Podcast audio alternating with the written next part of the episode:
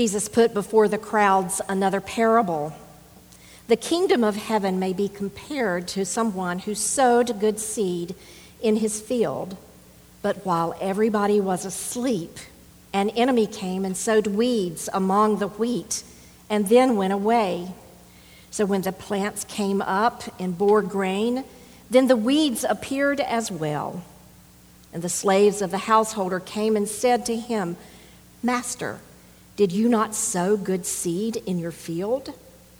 Where then did these weeds come from? He answered, The enemy has done this. The slave said to him, Then do you want us to go and gather them? But he replied, No, for in gathering the weeds you would uproot the wheat along with them. Let both of them grow together until the harvest. And at harvest time, I will tell the reapers, Collect the weeds first and bind them in bundles to be burned, but gather the wheat into my barn. Then he left the crowds and went into the house, and his disciples approached him, saying, Explain to us the parable of the weeds of the field.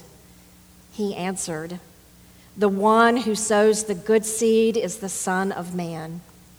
The field is the world, and the good seed are the children of the kingdom. The weeds are the children of the evil one. And the enemy who sowed them is the devil. The harvest is the end of the age, and the reapers are angels. Just as the weeds are collected and burned up with fire, so will it be at the end of the age. The Son of Man will send his angels, and they will collect out of his kingdom all causes of sin and all evildoers. And they will throw them into the furnace of fire, where there will be weeping and gnashing of teeth.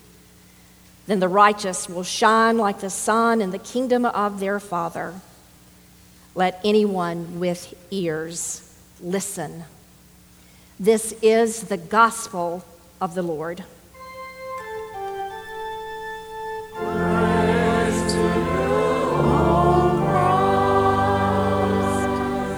Please be seated.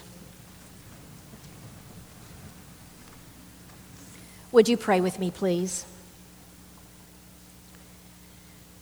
Speak to us now, O Lord. Open our eyes to your presence in the world. Open our ears to listen and to respond to your call. Open our hearts to your love for all people that we will learn and do likewise. Amen. Last week, our gospel text focused on the different types of soil that God generously sows into the world. This week, we will focus on what comes out of that soil. So, here is a recap of the story with a few details thrown in as fertilizer for your growth.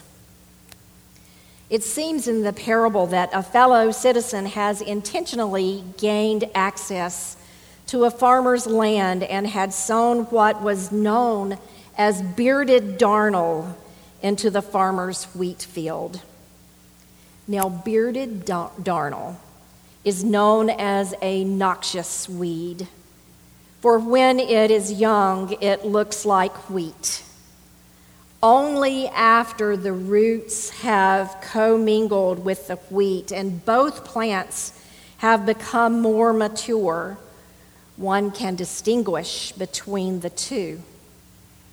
Once the workers recognized what had happened, they were greatly concerned and felt the urgent need to get rid of the weeds that could contaminate, even destroy the crop of wheat that would be harvested. Yet, the farmer tamped down the workers' impatience and patiently instructed them to allow the wheat and the weeds to grow together until the harvest. Then someone else would be responsible to do the separating. Weeds drive me crazy. Like the farm workers in the parable today, I find weeds difficult to ignore. And I spend a significant amount of time and sweat trying to get rid of them, or at least trying to stay ahead of them. So I understand the farm workers' desire for wanting to get rid of the weeds. After all, who wants poisonous weeds growing in their crop of wheat?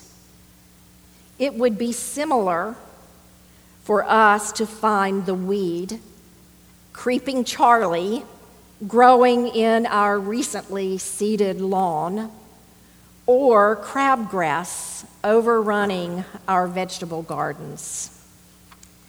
Now, the disciples could not quite grasp the fullness of this story and why anyone would allow poisonous weeds to remain in the field to the detriment of the wheat. So later, when they were alone with Jesus, they asked him to explain the parable. We heard Jesus' explanation that this parable illustrates the activity in the kingdom of God. The Son of Man sows good seed throughout the world, while simultaneously the enemy sows bad seed. In the context of this parable, we might ask ourselves who are the wheat and who are the weeds in the world today? Each of us has a natural tendency to judge people based on our own preconceived notions of good and evil.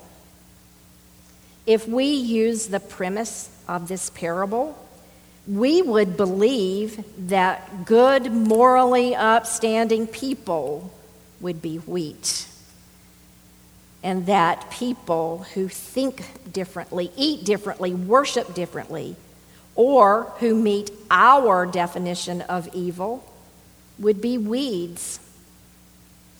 Like the workers in the parable, impatience gets the better part of us and causes us to want to take matters into our own hands. And oftentimes, we want to do something that is not meant for us to do. Our interference to weed out others can be passive, like ignoring someone or acting like they do not exist, or that their need or their concern is of lesser importance than other concerns of the world. Or it can be active, whereby we exclude, or further oppress those for whom we consider different or wrong or bad. Now, we do not need to be reminded of the divisive world in which we live. We see it every day. However, many people are of the firm conviction that their way their beliefs and their actions are correct, and everyone else is wrong.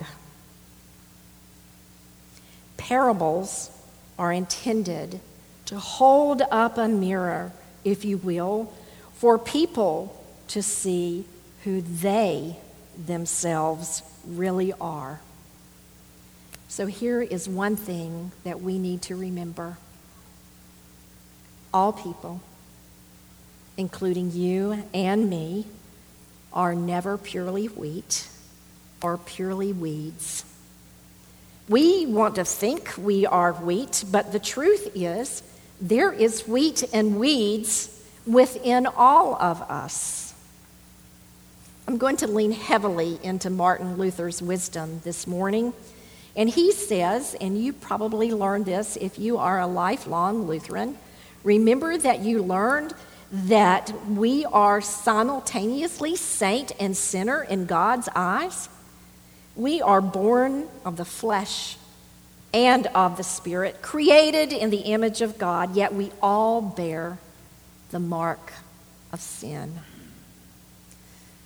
Martin Luther redefined the word saint, and that is as a forgiven sinner.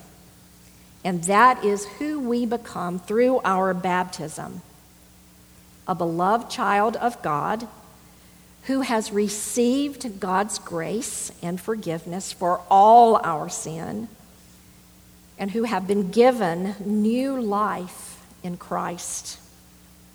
Even so, all of God's children continue to sin and are in need of God's continual forgiveness.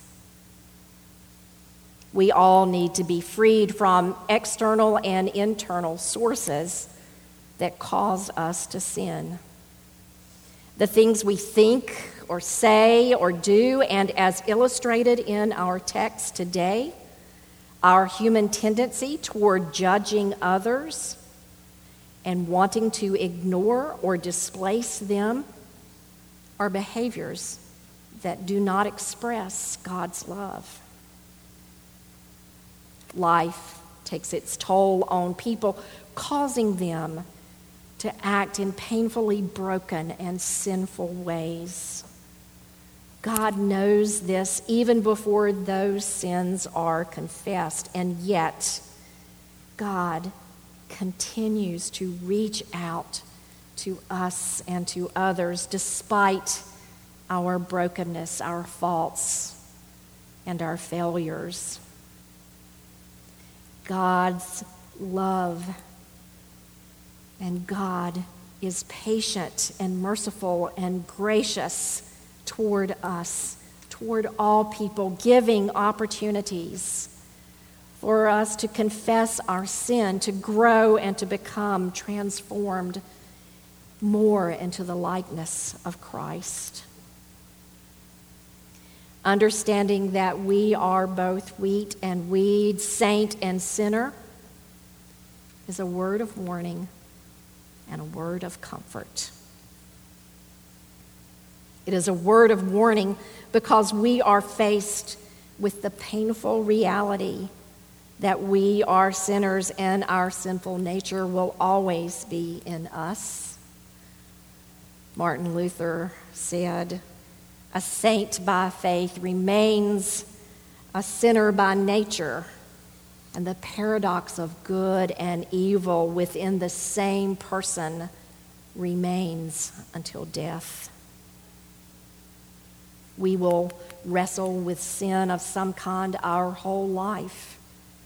It may be judging others based on the color of their skin, the religion they practice, or the messages communicated through a person's tattoos or body piercings we may find ourselves deciding who is part of the in crowd and who is out based on how they are dressed, their possessions, or who they socialize with. Then, on a deeper level, we may turn a blind eye or a deaf ear and fail to speak up and act on behalf of people experiencing oppression or marginalization. But it's a word of comfort because we are not defined or held hostage by our sin and brokenness. God forgives us, saves us, and adopts us as children of the kingdom through Jesus Christ. We cannot make ourselves sinless, nor are we to weed out those for whom we deem as weeds. Wheat and weeds are to remain together until the harvest. Jesus makes it plain that it was not the worker's task, nor is it ours to separate people. Throughout the Gospel of Matthew, we are told time and time again that harvest time will come. And when it does, it is God who will do the separating. Until then, God has been and is present and will be present in this world that contains good and evil. And God remains patiently and lovingly committed to both. So, since we cannot solve the weed issue in ourselves or in others, what are we to do as we live together in this world of good and evil? For us to become less weedy, we are to continue to grow in our knowledge of God and God's love. We are to humble ourselves before God and seek God's will for our lives as individuals and as a faith community. As we grow, we distinguish ourselves by reflecting the image of God in which we are created rather than ignoring people who are different. We are to be intentional to look for good in those we believe are weeds. God works through sinners.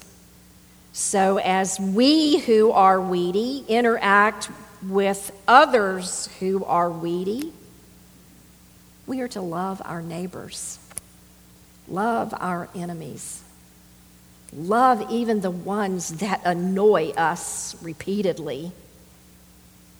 And we are to treat people with kindness, whether we think they deserve it or not.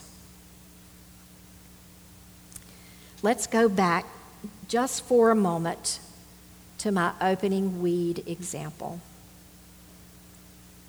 To me, a dandelion is a weed and according to a website I consulted, it is the number one most hated weed in America.